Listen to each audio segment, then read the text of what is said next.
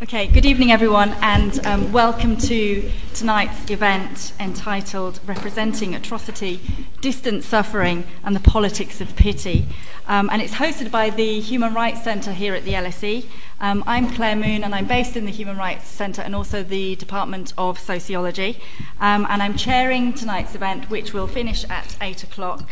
Um, our guests will be speaking for the first hour, and then for the um, remaining half an hour, um, there'll be opportunity for you to um, ask questions um, for that during that time.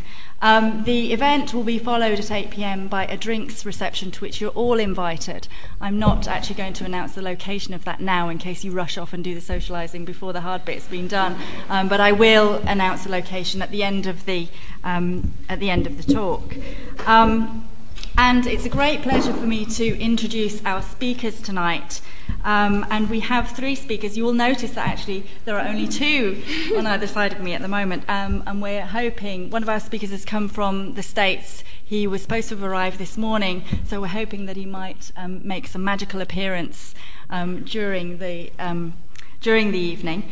Um, and um, I'm going to introduce them in the order in which they'll be speaking, and I'll, I'll also introduce our absent guest um, in the hope that that might spirit him into being. Um, first of all, Lilie Chouliaraki is Professor of Media and Communications here at the LSE. She's published extensively on suffering in the news, on war and conflict reporting, and on humanitarian communication. And she's the author of The Spectatorship of Suffering and the forthcoming Humanitarian Imaginary, amongst many other works. Um, and in these works, she engages specifically with spectacles of suffering and the politics of pity in forms of humanitarian communication. Stjepan Mestrovic, um, our missing person, is professor of sociology at Texas A&M University, is a war crimes expert, and he's testified in trials regarding torture and prisoner abuse in Abu Ghraib and at the International Tribunal for the Former Yugoslavia. His latest books rules of engagement and the trials of Abu Ghraib are both accounts of the cases on which he served as expert witness. He's probably best known for um, his book Post Emotional Society, which has become one of the touchstone texts in thinking about suffering, pity, and humanitarian communication. And on my right, Bruna Seu um, is senior lecturer in psychosocial studies at Birkbeck College in London, and she's published in the areas of gender, psychoanalysis, human rights and social responsibility. And her recent work has concentrated on public responses to news of human rights abuses. So she's been engaging with the effects of humanitarian communication on its consumers. Um, looking into altruism, denial, and emotional responses to information about suffering and atrocity. So each of our speakers will engage, I think, in quite different ways with um, the theme of tonight's talk and um, they'll speak for around 20 minutes each before we open up the floor to questions from you. So I'll hand you over to our first speaker, Professor Lilie Chouliaraki.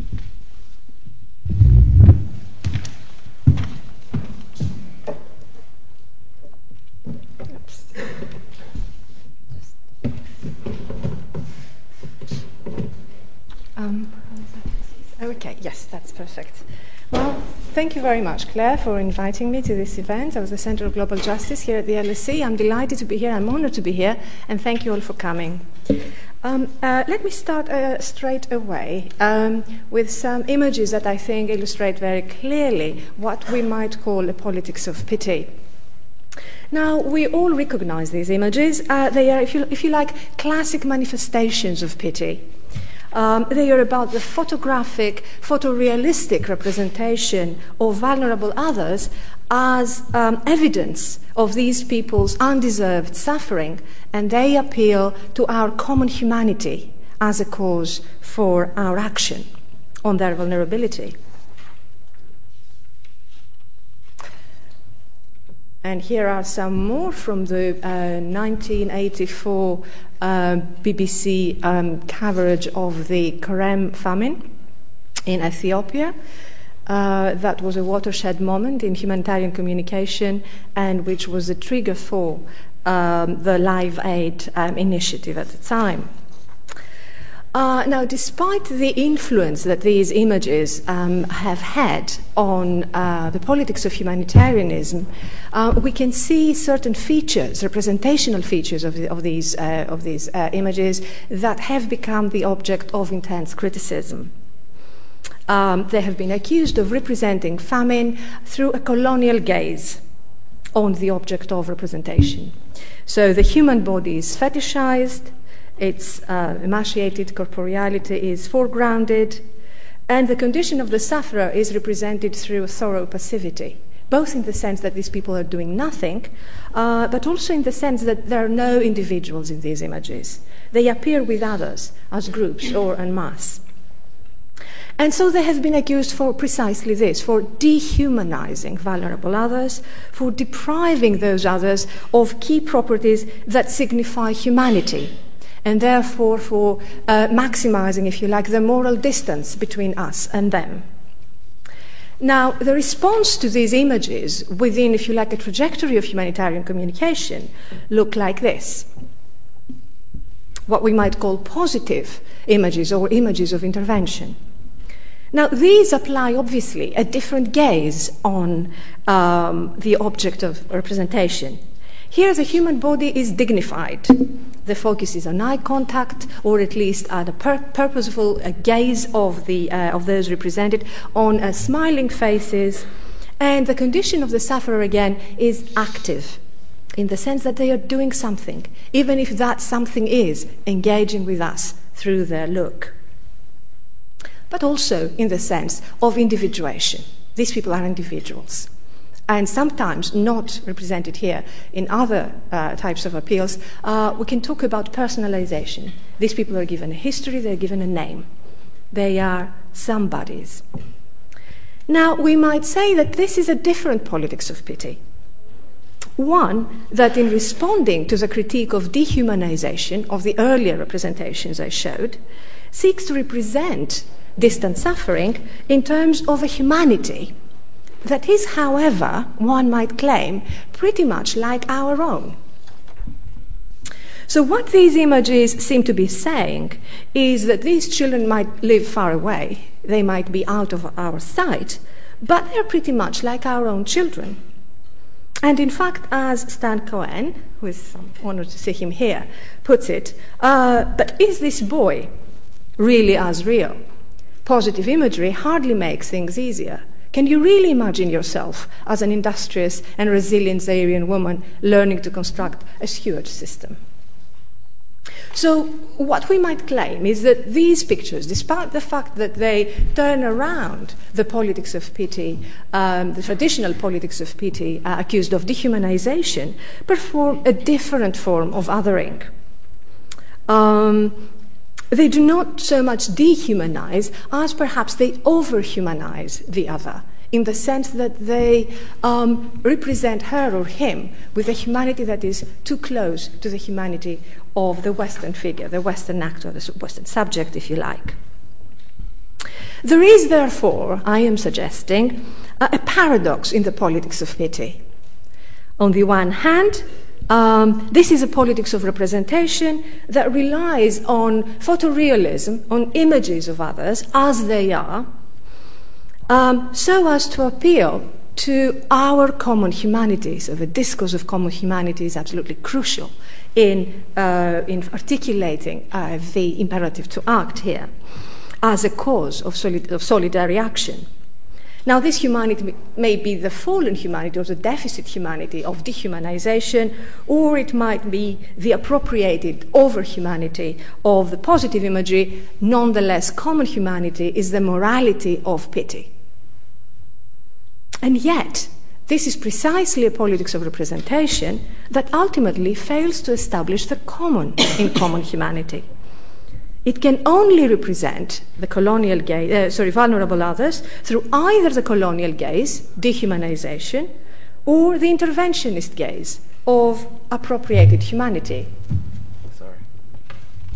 Welcome.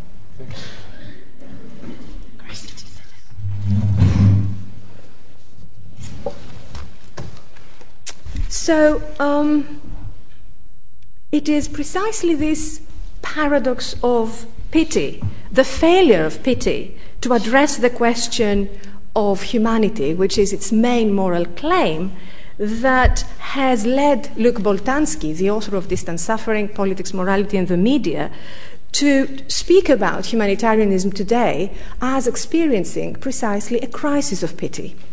And this is how he formulates the question. Why, he says, is it so difficult nowadays to become indignant and to make accusations? Or, in another sense, to become emotional and feel sympathy?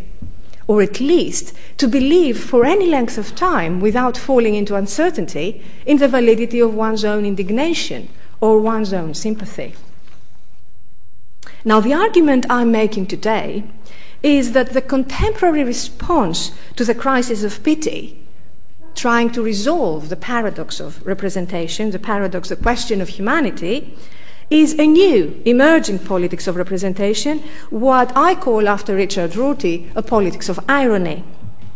The politics of irony, I claim, no longer relies on the common humanity, the humanity we share with those distant others, as a cause for our action, it relies uh, uh, rather on self reflexivity, our own awareness of how impossible it is indeed to represent otherness itself, and yet how important it simultaneously is to try and place that other within a framework of representation.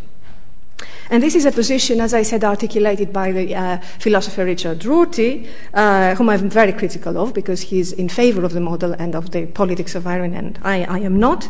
But it also resonates quite uh, well, I think, with our uh, next speaker's work on the post emotional society. So one might claim that the politics of irony is actually a post humanitarian politics. So, what I want to show is this shift from pity, as we saw it represented so far, to a politics of irony by focusing on two different kinds of uh, humanitarian um, representation, uh, two genres of, of humanitarian communication campaigns and celebrity.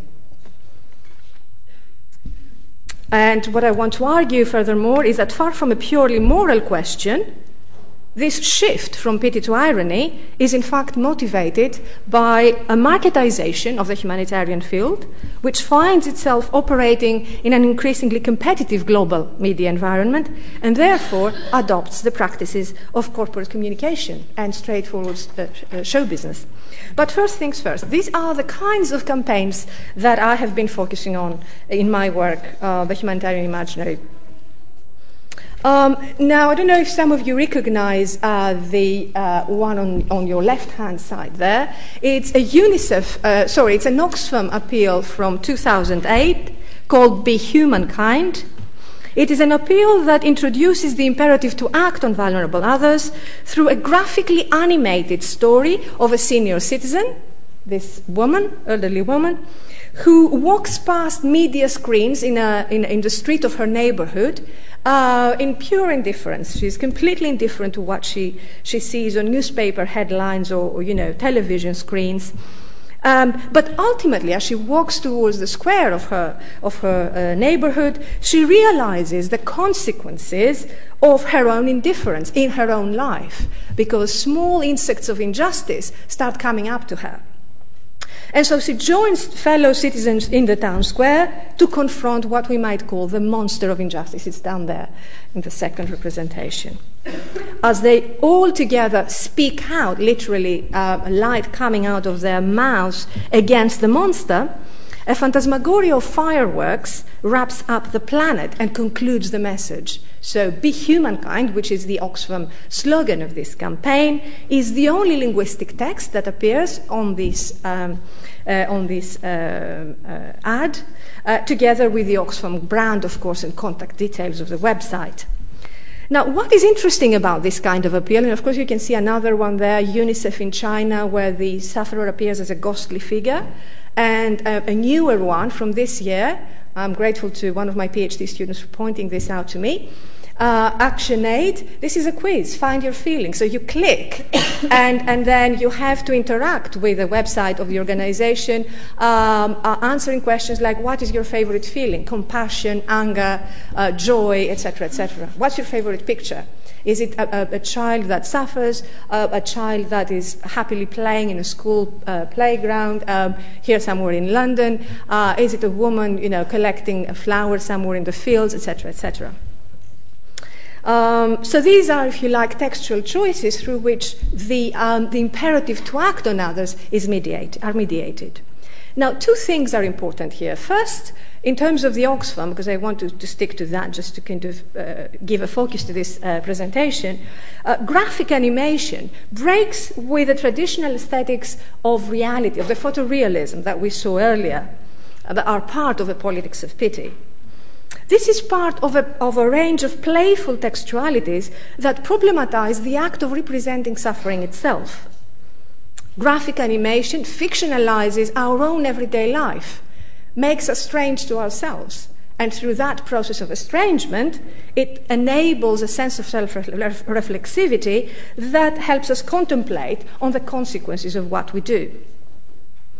The second feature, apart from the fictionalization of the context, is, and, and the kind of playful um, textuality, is the absence of suffering others.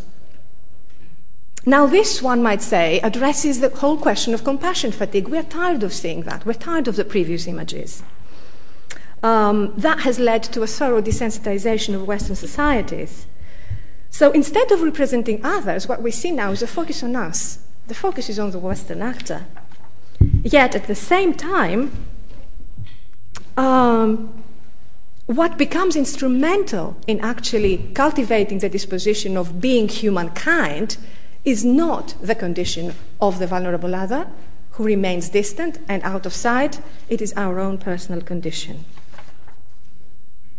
Now, I would claim that these practices are not simply a, a, kind of, if you like, intellectual or philosophical engagement with the question of humanity, but very much connected with the corporatization of the humanitarian field. They are practices of branding. And branding relies on foregrounding the brand, Oxfam, or, or ActionAid, Amnesty International, at the expense of foregrounding the message. Why these organizations are there and why they are asking us to act on distant others. So branding is elliptical communication, flags the brand, silences um, other forms of justification, communication about suffering. Let me move very quickly to celebrity humanitarianism now. It's a very interesting uh, medium, if you like. It is a medium. Celebrity is a medium, a corporeal medium of articulating uh, discourses of solidarity. Now, all celebrity, sorry, uh, all celebrity, uh, I must say from the very beginning, has relied upon an ambivalent performance. On the one hand, celebrity uh, invests um, sorry, on the one hand, celebrity talks about uh, the condition of vulnerable others by virtue of having been there and seen them. So she is talking about their experience through her own testimonies. At the same time, what she does in articulating that experience is that she is capitalizing on precisely that public persona that she has in Western societies as, as, as an icon, as a Hollywood star. And it is, I would say, precisely this articulation of the experience of suffering others through the voice of the, of the celebrity and her aura as a key figure of Western entertainment culture that commands that massive attention uh, and brings hope, at least to the UN, uh, for a public engagement with its causes. And this is very much the UN strategy, uh, celebrity advocacy. Now, my point is that even though celebrity has always operated on that ambivalence of speaking for distant others whilst being a figure of, of, of the Western entertainment industry, um, in fact, today, celebrity humanitarianism has become increasingly confessional. That is, it relies on the communication of the celebrity's own emotions rather than the experience of vulnerable others. And let me make that point uh, through illustrating the performances of Audrey Hepburn, on the one hand, who was a, a, a, a UN UNICEF uh, ambassador uh, in the period 1988 to 1992, with Angelina Jolie, who is, of course, one of the most well known humanitarian figures today. Now, with Hepburn, one might say um, that she was performing a strictly professional role as a UN um, uh, uh, ambassador. And this performance enacts a, enacts a pure politics of pity. Similarly to the photojournalism of the earlier campaigns we saw, she evokes the people of Ethiopia as an entity distinct from us so as to claim their humanity. Her humanitarianism might have been patronizing or apolitical, and she has been accused of that, but it tries to present others as separate from her and to represent their humanity as their own. It would have been great if we had time to look at a couple of clips from, uh, well, they're all available on YouTube in terms of, you know, the contrasting performances of the two celebrities. For now, I'm just going to stick to a couple of quotes that I think very clearly illustrate my point. Here is Hepburn talking at a press conference in 1988 on Ethiopia. I am very impressed, she says, by the people of Ethiopia, by their beauty, their dignity, their patience, their enormous desire, will to help themselves. They are not just sitting here waiting. Their patience is a patience that is coming partly from, from their religion and partly from their characters for dealing with their lot the best they can. Now, with Jolie, we have a very different, if you like, um, uh, constitution of a public, uh, public persona. Uh, you probably all know that she's actually fusing uh, her humanitarian um, uh, performance with her private life, adopted children, with her prof- professional life as an actress, uh, human rights films, but also as an entrepreneur that is actually funding actively multiple aid and development projects. Um, so we can talk about the hyper, hyper celebritization of humanitarianism in her case, uh, whereby by bringing together her humanitarian work with her private life, what she does is she prioritizes her own emotions about suffering others over the voice of those others. And here is uh, a kind of a, a paragraph I wanted to compare. The refugees I have met and spent time with have profoundly changed my life. The eight year old who saved her brother taught me what it is to be brave. The preg- pregnant woman in Pakistan taught me what it is to be a mother. And the paralyzed boy who was shot in the back with his big smile showed me the strength to an unbreakable, of an unbreakable spirit. So today, I thank them for letting me into their lives. One might call that a much more egocentric story about Um, humanitarianism, whereby the others are vehicles for a performance of herself. Uh, I don't have time to go into the fact that this, particular performance is not a one off, actually resonates with a confessional culture of contemporary celebrity. Those of you who study sociology or media or cultural studies already know about intimacy at a distance as a key, if you like, modality for the performance of celebrity today. My feelings are open there in the public. But what I wanted to say is that an important consequence of intimacy at a distance um, is that it is now the emotions of the celebrity or her humanity that become, uh, if you like, the point of identification for our action, rather than the distinct, if you like, humanity of those others. So, in a, a, manner parallel to campaigns, the celebrity's appeal to solidarity rests on the one hand upon the Hollywood star as a powerful site for identification, and on the other, uh, upon an absence again of suffering others whose voice is eliminated from this communicative exchange. And solidarity here again in the UN uh, humanitarian politics uh, becomes a way by which we engage with the, pl- with the plight of others uh, through the pleasures of show business, reproducing a moral distance between us and them. So, what I would say, concluding, is that these emerging textualities of humanitarianism respond to the crisis of pity, the impossibility of pity to represent the truth of suffering. What they do instead is they urge us to turn to our own truths, our own lifestyle choices, and their implications, as in the Oxfam campaign, or the lifestyle choices and emotional interiority of the celebrity, as in Angelina Jolie. So, what I call so the solidarity of irony is precisely this sense of commitment towards vulnerable others, which flourishes within a world of contingent, and some would say postmodern meanings and values, not in the form of a universal truth, but in the form of stories of suffering that mundanely cultivate the virtue of what Rorty calls being kind to others as the only social bond that is needed. Now, uh, my last uh, paragraph here. What are the implications of ironic, uh, solid, uh, ironic morality, the morality of irony for solidarity?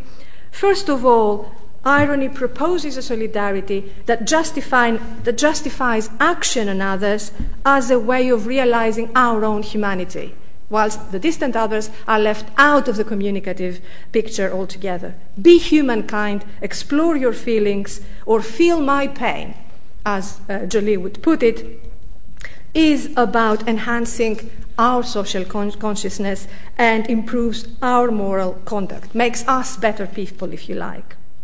The second consequence is that at the same time, solidarity marginalizes the vocabulary of justice. There is no space in the stories of self fulfillment for a vision of social change or for an alternative social order.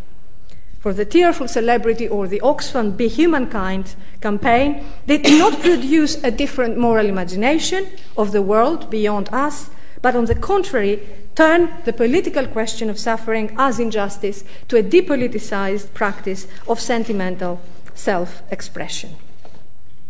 There was something more I wanted to say, but I think I will leave it to that and expect more to come uh, in question time. Thank you very much. Thank you.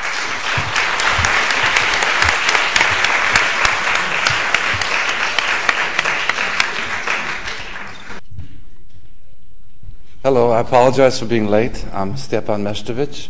Um, London is kind of tough on an American. Left is right. The cars that will kill you come from the wrong side you all speak a very peculiar kind of English, which is very hard to understand, and your streets are winding. So I'm sorry, but here I am. Uh, I'm going to speak about atrocities based upon my experiences as an expert witness in many different kinds of war crimes trials, from The Hague concerning the genocide in Bosnia. I was also expert witness at three war crimes trials pertaining to Abu Ghraib, those of uh, Lynndie England, Sabrina Harman, Javal Davis. I was also expert witness uh, the trials of Operation Iron Triangle, which involved a certain Colonel Steele, who was the hero of a movie called Black Hawk Down uh, in the previous war. But in Iraq, uh, he commanded a regiment which all in all now uh, slaughtered um, Iraqis, and uh, subsequent cases after that. The uh, conceptual rubric that I'll be using is one that I came up with called Post Emotionalism in a book I published called Post Emotional Society. It's different from postmodernism in that it does not see the world as just a sea of circulating fictions, which is what Baudrillard claims. And it's different from modernism. It does not see the world as a place with very firm frames that gives us choice or enable us, as Anthony Giddens claims. I steer a different road. And the reason I do that is uh, in all these trials, there have been certain very peculiar absurdities that have come up. I'll, I'll list them all, and then I'll explore uh, what some of them are and try to um, explain how it is I try to come to terms with them.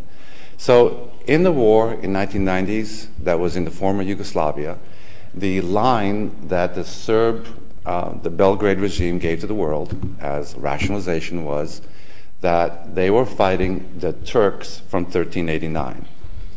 And it's not that they were fighting in their uh, broadcast Bosnian Muslims, but they called them the Turks.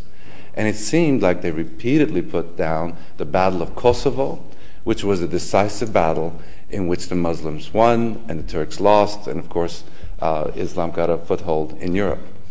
And that event, which happened over 600 years ago, seemed to be haunting them in 1992. On the face of it, absurd.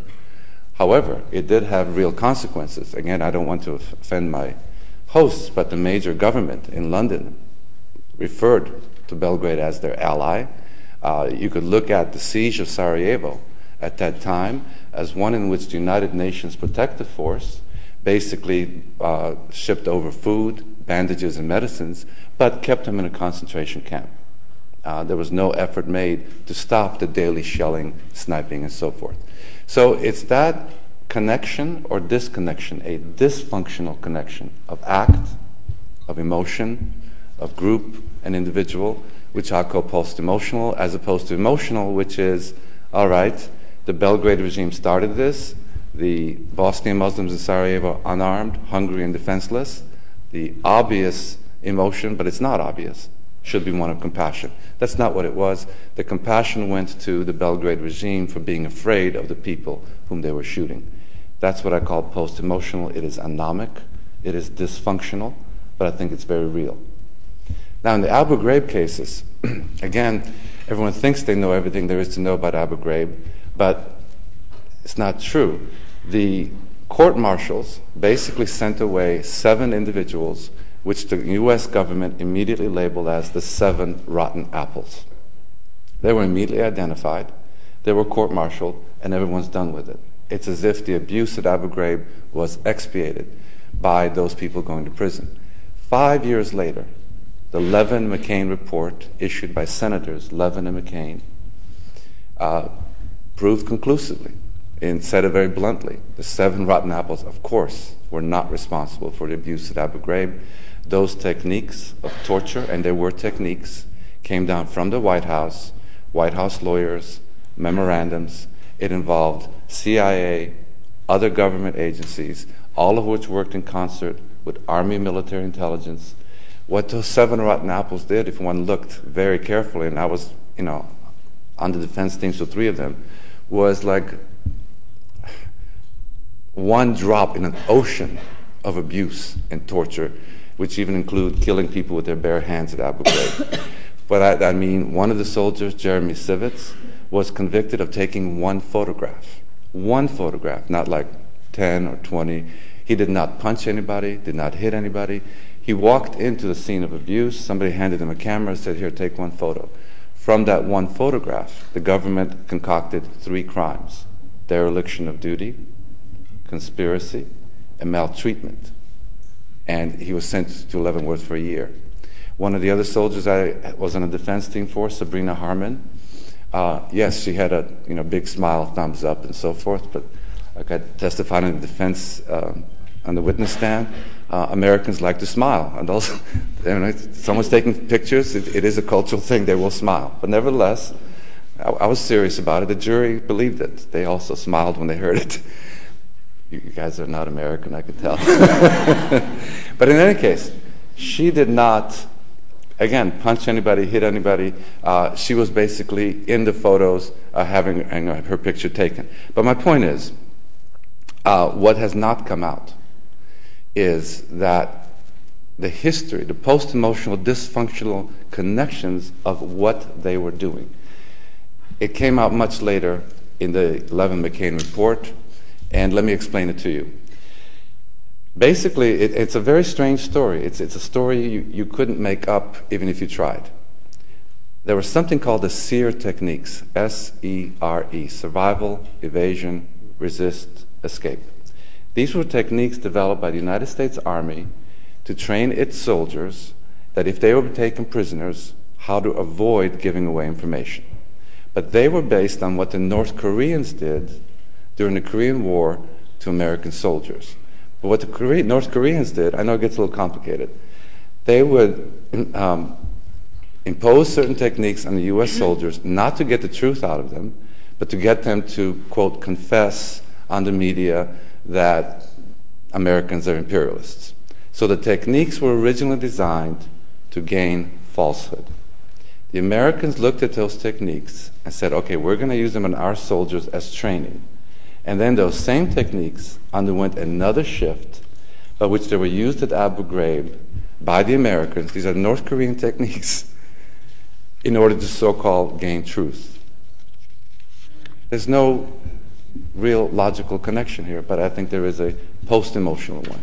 It went through several sequences of disjunction, disconnection, until it finally came out to be this absurdity. So the facts that were reported even as the trials were coming out in the Taguba report and the Fay report are quite shocking, and that is 90%, that is 90% of the inmates at Abu Ghraib were ordinary Iraqis. They had no information to give. The Americans were using these techniques on them, which were not designed to get truth anyway. that is, beating them up, punching, slapping. These are actual techniques. There's a list of them and how to implement them, which could only get you a lie to make somebody stop beating you up could not even give you the truth. So I'm saying from a modernist perspective, it's very illogical. You cannot explain using modernity You know, all the things that we believe that there are norms and sanctions and beliefs and they work in synchrony uh, from Parsons to Giddens and all that. None of that's here. This was a tremendous social dysfunction.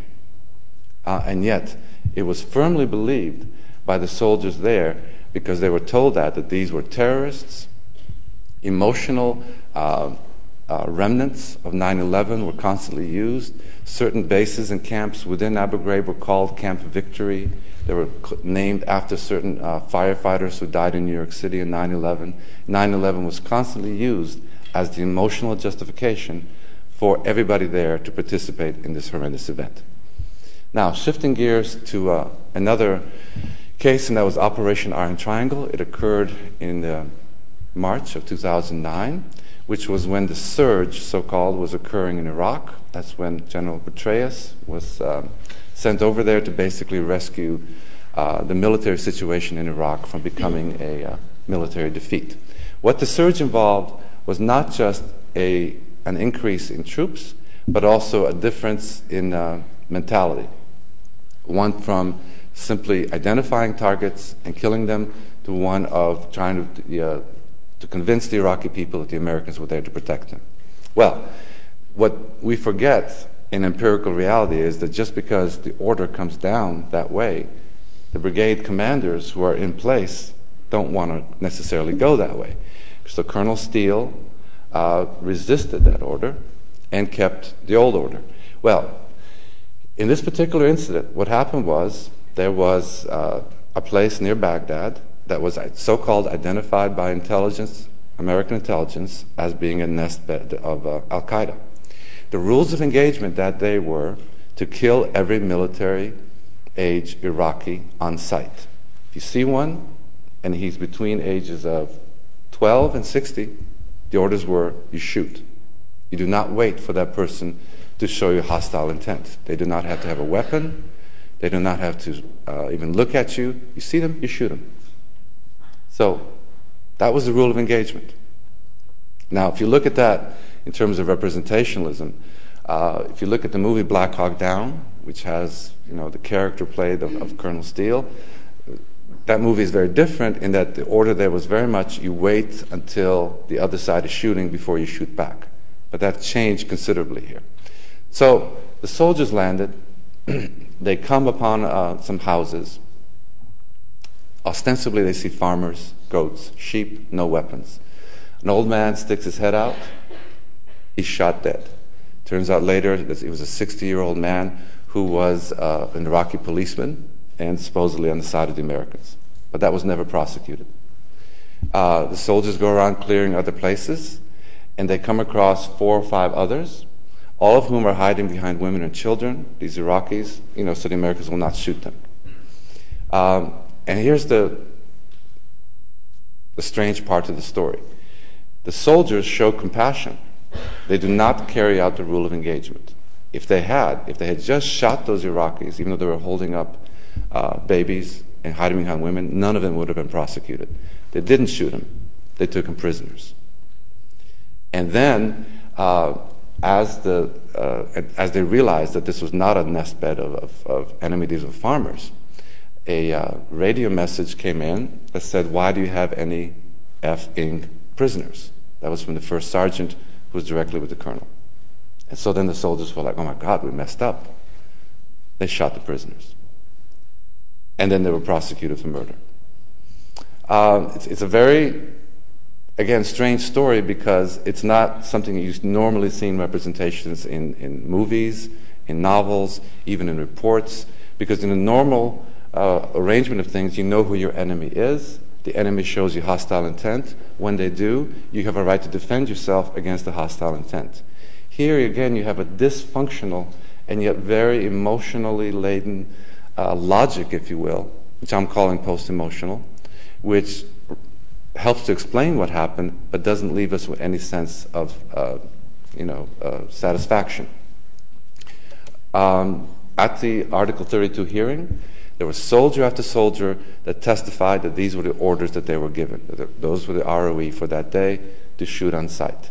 Uh, there was for a while on YouTube a clip. One of the soldiers put one of the brigade commander who actually issued that speech And then, of course, it was removed um, after it was learned it was on YouTube. So, you know, from the trial process, which was under oath, to other evidence, there's no doubt that the order was given. Nothing happened to the colonel. Those guys went to prison. But in general, though, the entire uh, philosophy of how to treat um, enemy combatants in war has basically been swept under the carpet. So, uh, in the remaining five minutes, I will just uh, try to wrap this up in a sort of theoretical way. Um, I don't see these events as just, in a postmodern sense, as just ironic or as just random circulating fictions. I think they do have a logic. Uh, going back to the works of Alexis de Tocqueville, who wrote Democracy in America, there's one passage in there, if you ever read it, which speaks to me, it may or may not speak to you, and that is when Tocqueville is explaining how the Americans went about exterminating the Native Americans differently than the Spanish. And the difference was that the Spanish, according to Tocqueville, would just simply let out the uh, big dogs and be brutal. But the Americans made sure that they first signed a treaty with the Indians and then they broke it. Because there's something puritanical about putting it on paper, having rules and regulations. You can always find a way out, but you are not a barbarian because you had signed a treaty. So the thing that I see that's the common ground here is something I'm, I'm working on now is, is post emotional law. That these huge cases of atrocities from this war, from Abu Ghraib to some of these slaughters, have been neatly conceptualized because, quote, they had their trials, there were some certain people put away in jail, even though the people in the upper levels uh, have not been held to be accountable. And in that way, it's, packaged, it's, finalized, but does not leave a final sense of expiation. Um, and another way that I would put it is if one looks back historically at what I think was a genuinely emotional as opposed to a post emotional way of handling these kinds of war crimes, it, was uh, the chief prosecutor Nuremberg, and that was Robert Jackson, who said it is a caricature of justice to prosecute the little men who are involved in uh, war crimes. But in these particular cases, it is the little men, the little enlisted men, the uh, people who are not officers, the people who had no responsibility, who've been put away. And yet, it has been, for the most part, satisfactory to journalists, to writers, to the public, to most people. It's like uh, the bad guys went to jail, the good guys are still in power, we're done. And I'm suggesting to you that the situation is much more complex and that there is a dysfunctional emotional logic going on, on out there that's giving us false sense of expiation and a false sense of morality when uh, the situation is actually much more intricate. Thank you.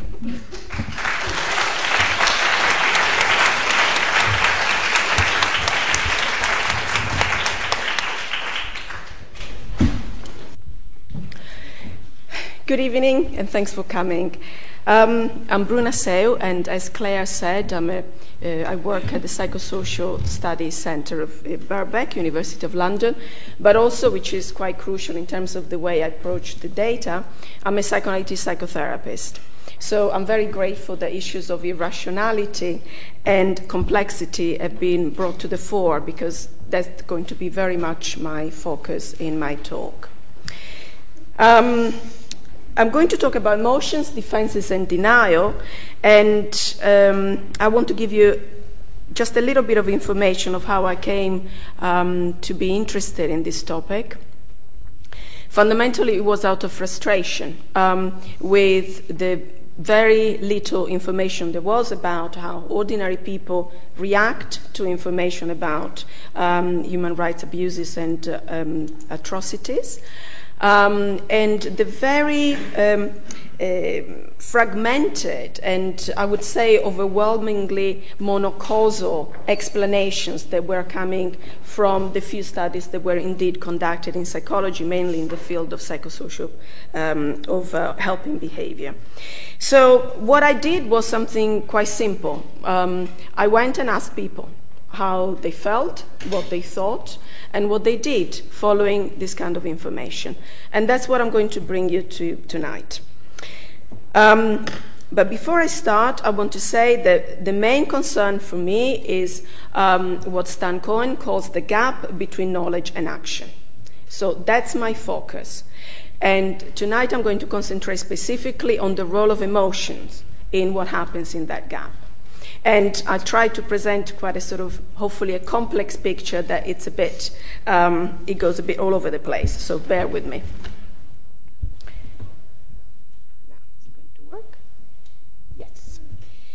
Um, this is just to give you very little information uh, on what I did. So I conducted nine uh, focus groups, preceded by three uh, pilot studies Uh, with a total of 64 participants between the, the, the, two groups, and they were in the UK. That's the data I'm, I'm, bringing you tonight, although the study was also replicated in the Basque Country in Spain.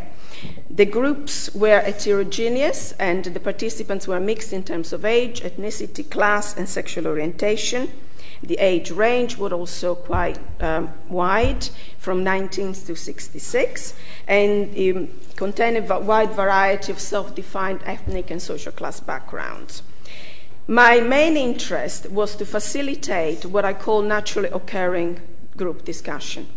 Simply, people were given three props, and I'm going to show you what I gave them, and they were asked to uh, pay attention to what they felt, what they thought when they read this information, and then to refer back to what they normally do with this kind of information, um, and particularly what follows uh, from that.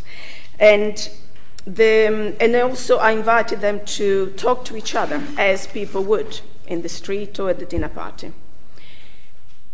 So, um, this is what I gave me, gave them. I gave them two appeals from Amnesty. Um, the first one um, is pretty horrendous, and uh, one of the reasons why I chose this ad- advert, oh, sorry, here we go, um, this uh, campaign uh, with the help of Amnesty uh, was that immediately draws attention to the gap between knowing and doing. It's in the title. Don't read it unless you're willing to help. So the message is very much there from the beginning. Also, because the information giving, given is uh, pretty horrendous. The first bit tells the story of an Afghani woman who, um, desperate to find food for herself and her children, goes out and is abducted by the army um, kept for three days, uh, raped repeatedly, and when she goes back home, she finds her kids have died of hypothermia. And then it continues with another story that the title is They Made Me Eat Human Flesh. And finally, I cannot describe what they did to me. Now, this is crucial, and I'll come back to it later because there is an invitation to engage your imagination, your fantasy, not as the victim, but as the perpetrator as well. The next one was an article from The Guardian, and again chosen specifically because in the title there is again the connection of turning a blind eye, ignoring what um, the knowledge tells them to do or to you know, feel, and also because it uses at the end the case, two case studies which are very much based on the amnesty way of conveying information, is also backed up by uh, amnesty reports.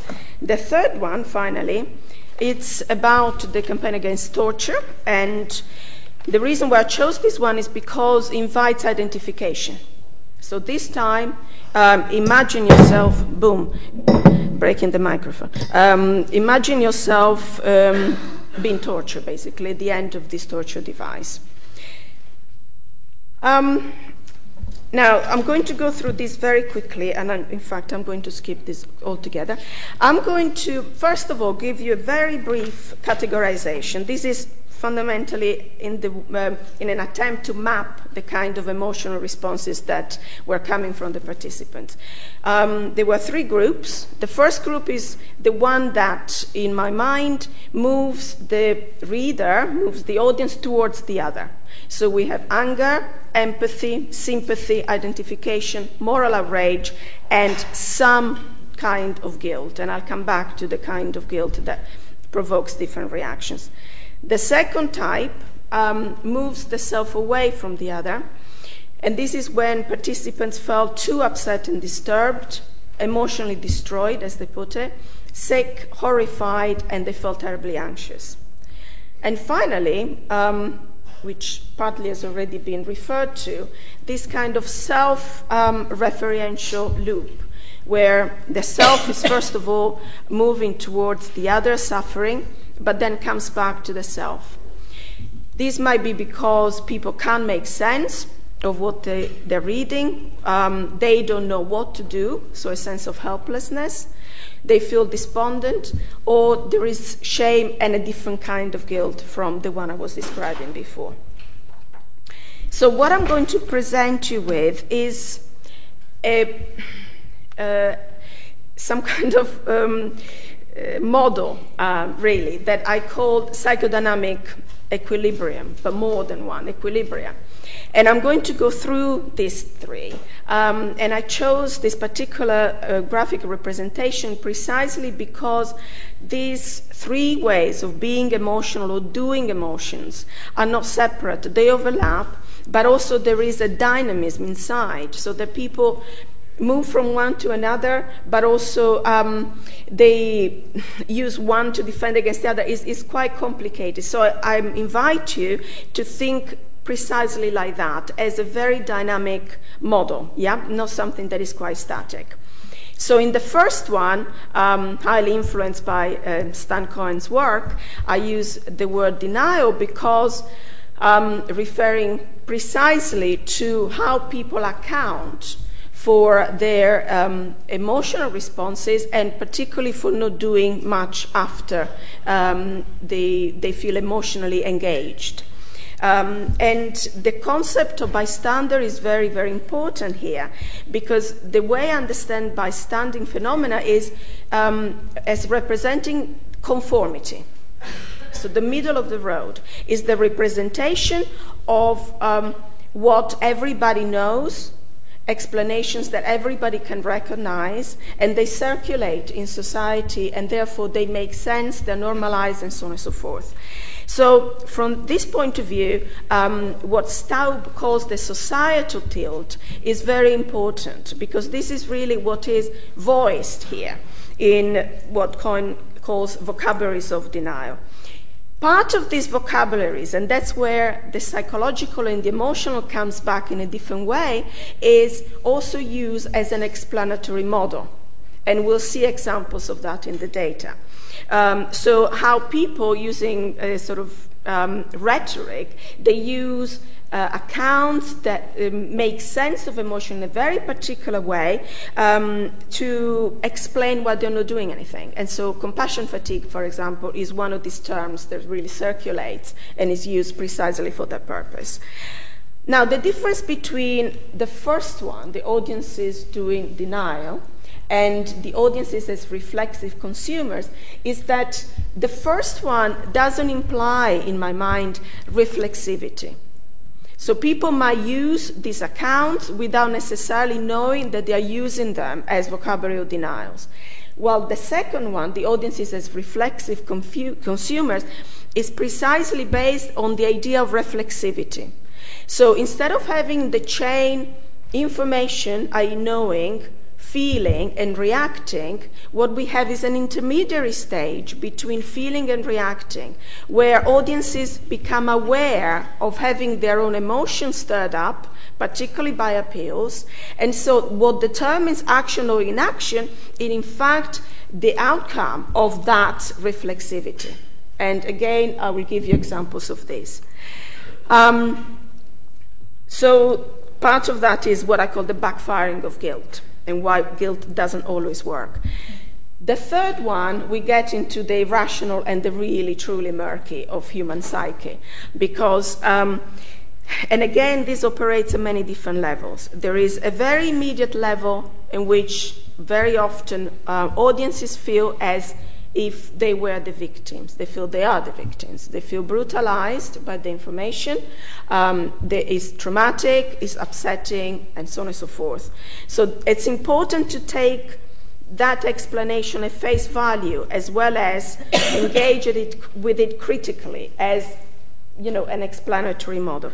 So um, there is that level, but if we go further down, we need to really unpack the idea that they are traumatized. And what I want to um, show you through some data is some ideas of what might actually be traumatic for the audiences beyond the traumatic nature of the information per se.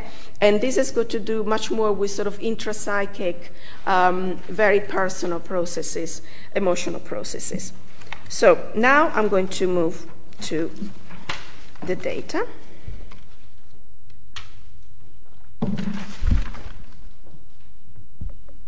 Okay. Let's start with Bob. I won't be able to go through all of them in detail, so I will choose from each slide one in particular. Bob is Bob's is a very rich account because um, it contains several of the elements that I've just identified. First of all, I'll read it. It says, Well, you tend to shut yourself off from it because it's so um, appalling and you sort of feel sick. Your stomach makes you feel that it's really, you don't want to know about anything about it. So it's like um, if you see a lot of it, you then becomes, it doesn't become anything. You desensitize yourself. And if you only see little bits of it, you get the opposite effect, where it's repulsion, all right? So you see these sort of posters, and a lot of the time they just, you know, make you repulse against it, and you just want to run away from it. You don't want to look at it. Now, these extracts contain so much. Now, if we look at the first line, we have, even though it doesn't call it like that, we have the description of a defense mechanism. Back to Freud, the idea that when the stimuli are too strong, or too unacceptable for us to process, something shuts down. So it's really some, a, protective, um, a self-protective function that is inbuilt in our minds. However, when you keep reading, you also see that something quite interesting happens in the second line, where you wonder where is Bob's agency? What we find is that it's his stomach now that decides what he's going to do. So it's not him who doesn't want to know, but it's actually stomach that says, no, no, you don't want to go there. So this giving away of agency to the stomach invites you to think, this is beyond my control, this is bigger than me, stronger than me, I can't help it. So there are really several levels in which you know, that, it, that are sort of taking, uh, that his talk is taking place at. um, and then introduces very specialistic uh, concepts, even though he only mentions that desensitization, but actually is talking in line three and four of habituation. Now, this is a very, um, you know, it doesn't use the word, although other people do use it. Um, it's a very technical term, it comes from psychology, and um, assumes that in our um, brains, literally, we respond lesser and lesser to stimuli the more we're exposed to them. Uh, so if you are in a room and there is a bad smell, the longer you stay in the room, the less you feel the smell. And this is exactly the same model that Bob is using. And as you can see, there is hardly any morality in here. It's all very mechanistic and it's all very uh, carefully constructed. Um, and then there is this double bind. You can't win. Um, if you see too little, then you get shocked. If you see too much, then you don't react. So there is really a double bind for humanitarian and human rights organizations. How much can you show these people in order to make them react? Anyway, let's move. So this is an example where what we see is the description of an emotional reaction, but also quite an elaborate and a sophisticated accounting around that emotional response. Um, here, um, actually, these terms get mentioned, but I want to stay with Carol at the beginning, where she mentioned the word again desensitization because they seen too much on the television, um, and she completely agreed that this is what is happening. And again, there is a sort of like a mechanistic nature response. Psychobabble, I would put under the um, heading of um, very powerful vocabulary. And I think this, this quote is really quite powerful. So, this is how Mandy explains not doing anything. Maybe it's just that it's too big because, I mean, for me, my passion has always been the environment. And I used to belong to Greenpeace and Friends of the Earth, and I rattle a can and blah, blah, blah. And one day it was like a switch went off in my head, and I said, It's pointless. You can't do it. You might be trying to save the lions and the tigers and so on, but they're going. And that's really sad, and it breaks my heart. but they're going to go, and you have to let go. And you say that the next generation isn't going to know uh, what lions and tigers were, etc., etc., etc. Maybe it's the same with these human rights campaigns. It's kind of like you've got to let go. so, what do we say here? I mean, just to go for the rhetoric, I think things like blah, blah, blah, it's really quite demeaning.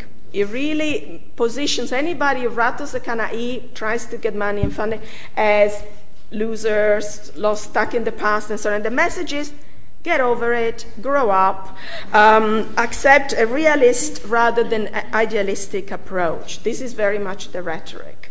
Um, and what I think the psychobabble is important because this is very counseling language. Let it go. The boyfriend has been unfaithful. Let him go. It's not working. Um, you know, grow, sort of it's, it's really framed in the sense of development. You need to move on. It's, it's shown that you have, ooh, um, okay, progressed um, if you let go. Okay.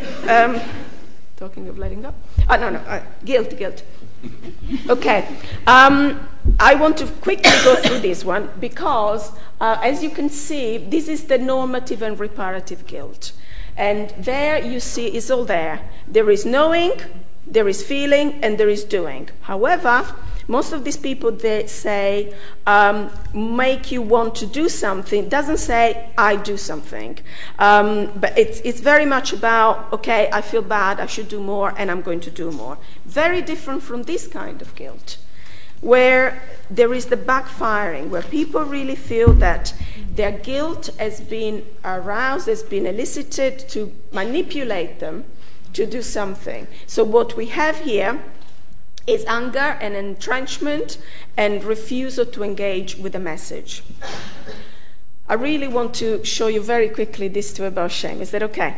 Okay, this is quite complicated. Um, Fred.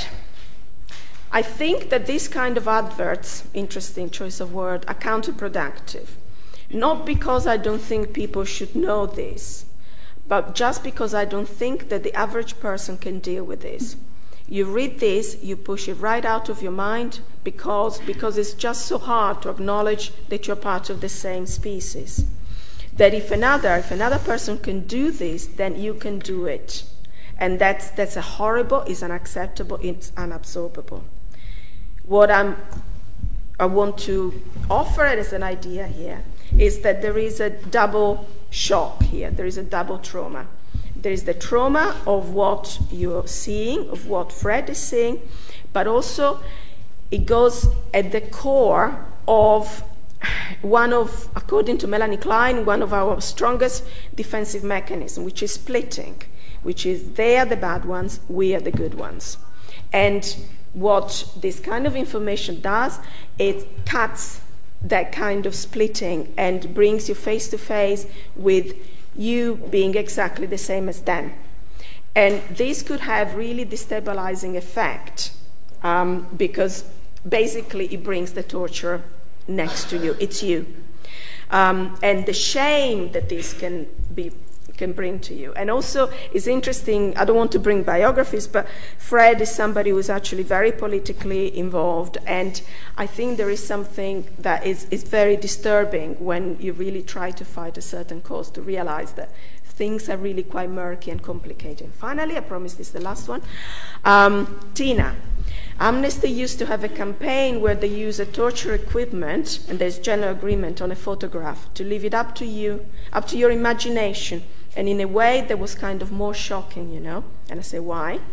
Your imagination was like, just like your, you worked out what was going on. So I suggest so we become the torture. And Ian jumps in exactly because we can actually come up with the image of what someone has done. You've just done it. So it's what I would call the return of the repress. What you actually experience when you see these horrendous um, images might have something to do, might evoke some response in terms of your own sadism, in terms of your voyeurism, but also, again, the safety is gone because if you can imagine what you can do with this instrument, then you become the torturer, which again is very traumatic. So, finally, going back to this, and I've finished, um, what I'm suggesting is really that no one takes a firm and single and fixed position. People move. and of course, what we need to understand is what is it that creates a pattern that then becomes almost stable. And I think this is what we're up against. And as campaigners, I would say that we need to understand what makes an equilibrium in order to tilt it towards action. So we need to know more. And that's partly what motivated the next study with Shani Orgad and Stan Cohen to know exactly more about those things. Thank you.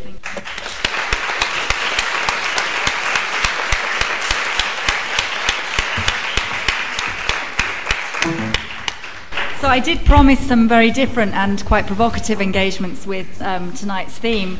And um, what I'm going to do is open the floor to questions, and we're going to take them in groups of three. And if you could wait for the microphone to come to you before you speak, um, and also if you could state your name and affiliation before you ask your question, and please keep it short. Um, so that we can get as many in as possible, because I can see a few people with their hands up. Yes, you had your hand up first. Um, so one here.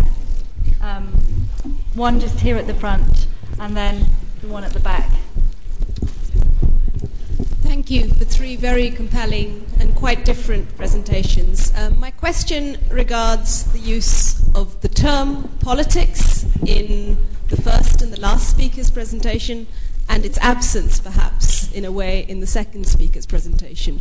I kind of felt that you mentioned political, one of your activists was a political activist, but I didn't get a sense of politics coming from any of the three presentations. And I really feel this in the use of the politics of pity, I didn't see the politics. In the use of the politics of solidarity, I failed to see the politics. And I felt there was something, a dimension perhaps missing here in relation to the audience. Um, I'd like you to comment on that. We'll just take a couple more before we get the speakers to respond. Yeah. Um, I also just want to echo the thanks for the three really provocative um, uh, discussions. But my question I mean, all three of you have talked about the way Westerners represent for a Western audience suffering that has happened somewhere outside of the West. Uh, and while you know there's interest in discussing that, or it's interesting to discuss that, I'd be curious to know if you think that there's a difference in the way people represent suffering or atrocity that occurs in a place that they consider to be home, or if anyone has kind of started researching, or if there's an answer to the question how communities respond to external representation of what they consider their own suffering. So that's my questions. Okay. And there was a question just at the back in the same section. Thank you. Again, very interesting um, presentations. Um, I currently work in the homelessness sector, actually, where the trajectory of the representation of suffering is actually quite similar. Um, but my question is around these kind of representations, particularly the campaigns that were shown in the first and last presentation. Um, and I'm quite interested in this marketization idea and whether actually these campaigns, to some extent, are inviting an individual to become a consumer and buy into a certain narrative um, of suffering, particularly, and the, the implications of buying into that narrative. So, the idea that giving money or supporting or going to an event that will make you feel good will actually alleviate suffering elsewhere, and perhaps the um, absence in that message of actually representation of the suffering itself. Okay, thank you. So we've got three um, questions. I realise I didn't make you um, say who you were and, and, state your affiliation, so I'll have to do that in the next round. Um, one is where, is where are the politics? um, which came from this corner. The second one are the different representations of suffering, of suffering at home, so to speak. And the third, the implications of buying into narratives of suffering. So I'm going to get each panel member to address these questions, starting with Lilie. Yes. Yeah. Uh, well, first to address Shaku's question on politics. Talking about politics of pity or politics of irony for me, and I think I, I, made that quite clear, is talking about politics of representing distant suffering. It's a politics of representation. Now, the political element in representation um, lies in the fact that every representation is a choice, and every choice you make actually has effects, effects of power, in terms of creating particular understandings or perceptions of the self and setting boundaries in terms of where the other stands. So, talking about politics of pity as a politics of representation takes suffering as a problem of representation and then tries to lay open the power dynamics that bring out particular connections between us and the other. I think that's where the political element lies, in identifying the power relationship that reproduces or challenging particular articulations of that relationships on the self and the other. That, of course, doesn't mean that you cannot place the politics of representation within a broader framework of politics. And that connects to question uh, number three in terms of, you know, how can we uh, bring marketization into um, an explanation of these textual politics, politics of representation, uh, in a coherent way, in a way that makes possible some form of critique. And I would say uh, that the connection there is precisely in the trajectory that I, I presented, that um, taking suffering as a problem of representation, the field of humanitarian communication has moved from a, a, a, practice and an ethos of representation where the distinctiveness of the other under the morality of common humanity was preserved its objectivity was preserved, and we can discuss the problems with that, problems that have to do with universalism, dehumanization, etc., etc. It's a problematic discourse. Pity is not an innocent discourse of otherness and suffering towards uh, a, a, um, a, contemporary context for the articulation of this politics, irony, which I would describe as a neoliberal context for the articulation of um, of, of uh, the politics of, of suffering. It is um, a political context whereby the market sets the terms, sets the vocabulary, and dictates um, the purpose for which that communication is take place.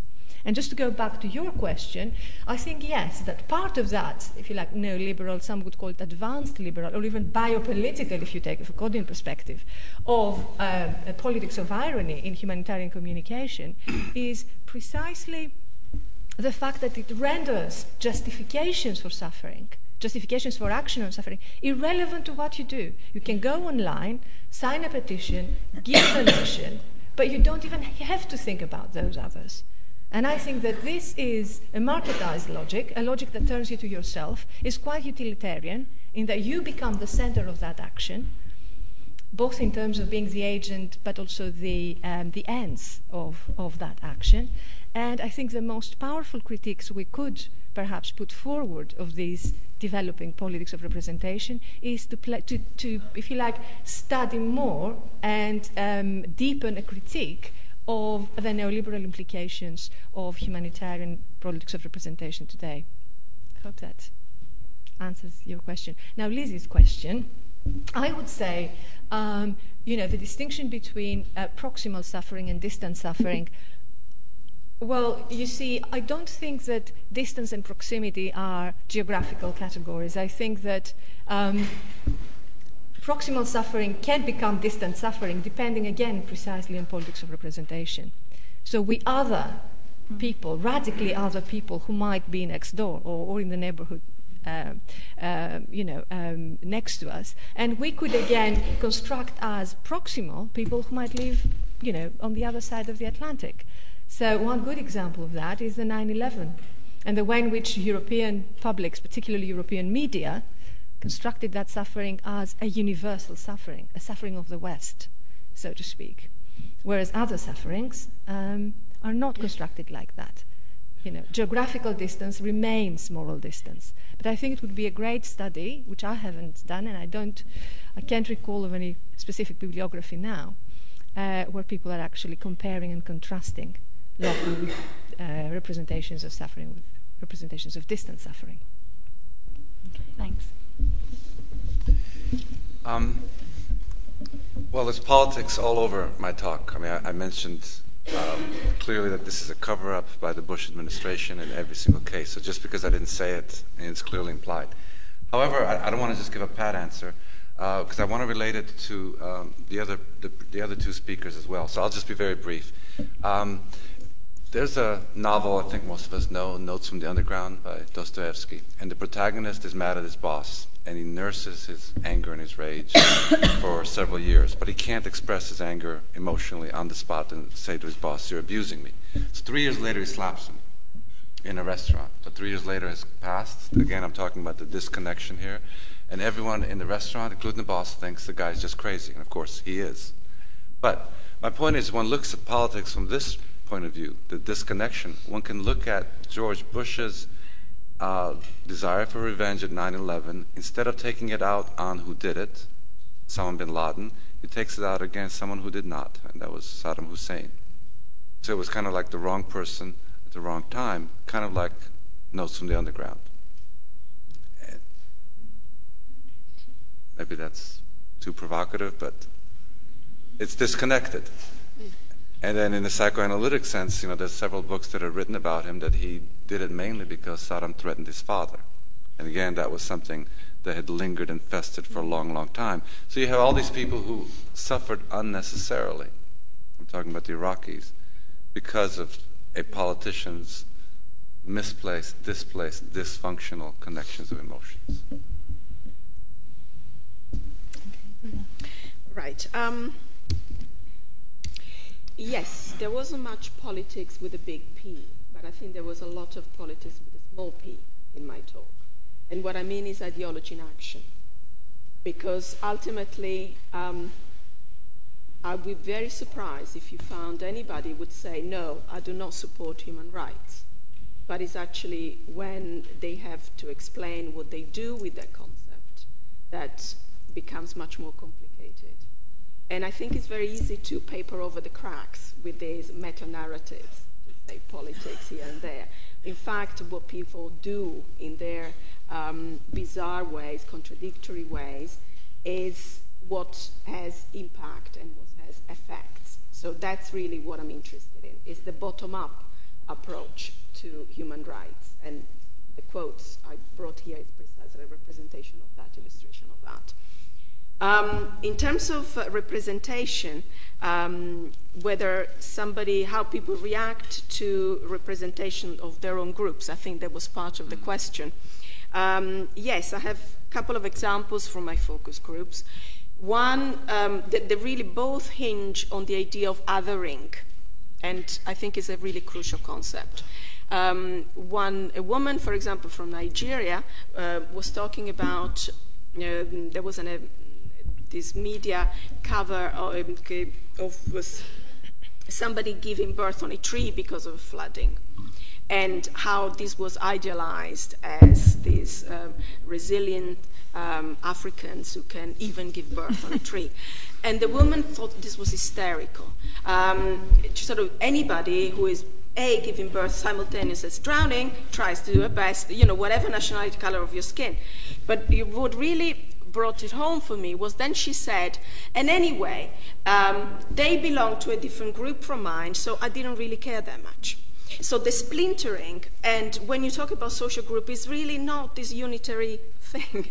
um, and the other can be as Lilie was saying, it doesn't necessarily have to do with the physical distance.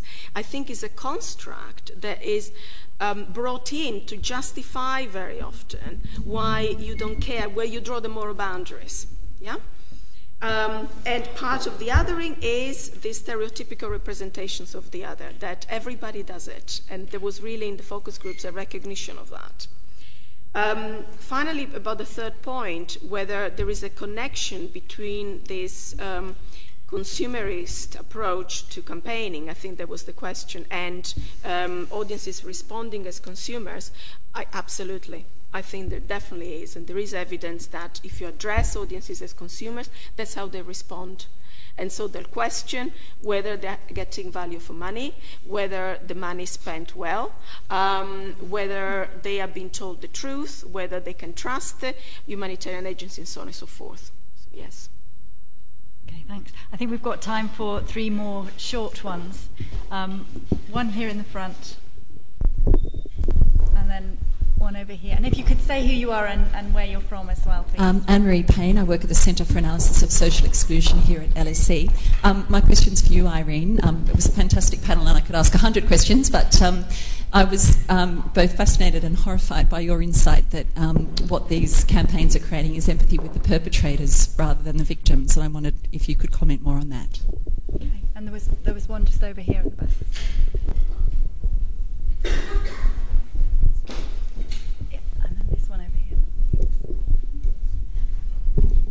Hi, um, my background is social psychology. Um, I have a question for Stjepan. Am I pronouncing your name okay? Um, I found all the talks fascinating, and I just wanted to pick up on what you said in your summary about this absurdity of prosecuting the little man.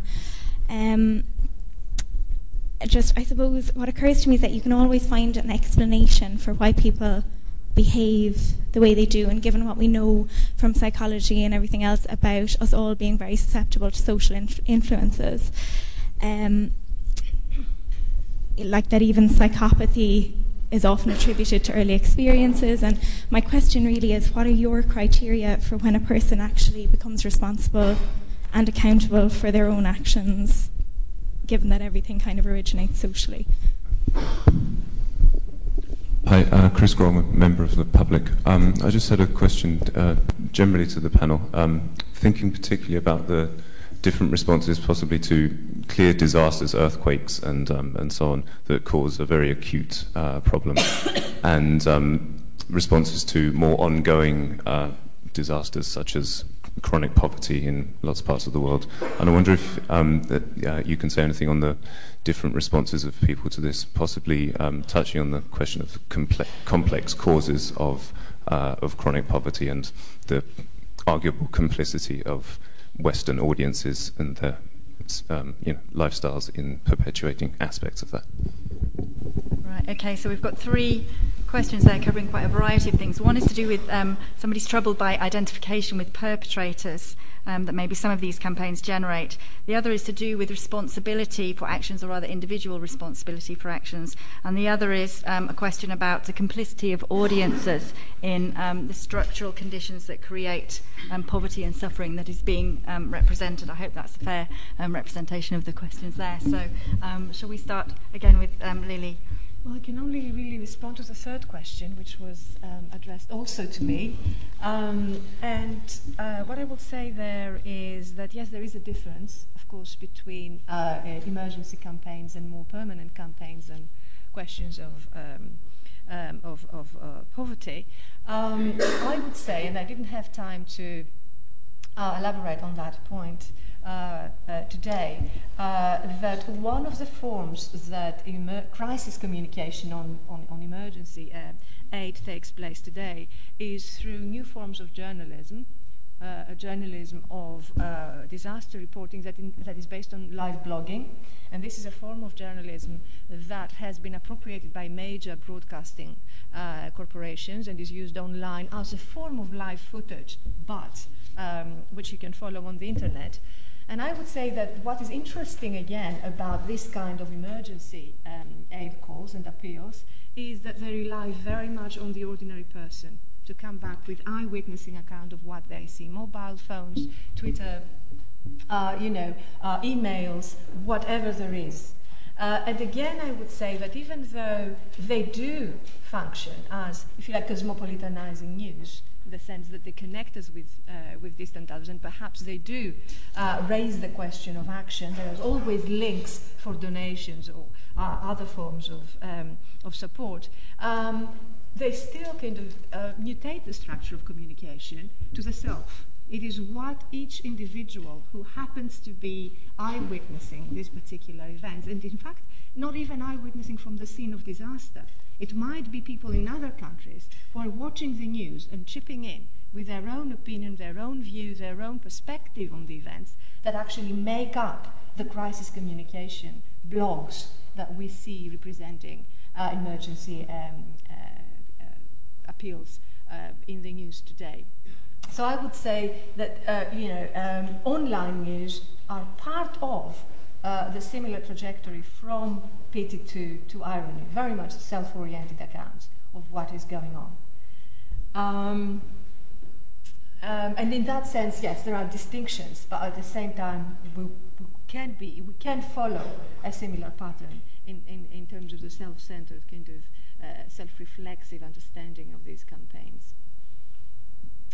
So uh, that would be, you know, one answer. And I think I'll stop here because we don't have enough. Yeah, I guess I'll answer the question that was posed to me. It's an excellent question. Um, I guess for about 50 years now, in criminology, everyone's focused on the individual sociopath. I mean, he's supposed to be cunning and has no remorse and no conscience and so forth. But I think what I'm trying to uh, introduce is the idea of thinking about a sociopathic group, a sociopathic society, a sociopathic uh, setting.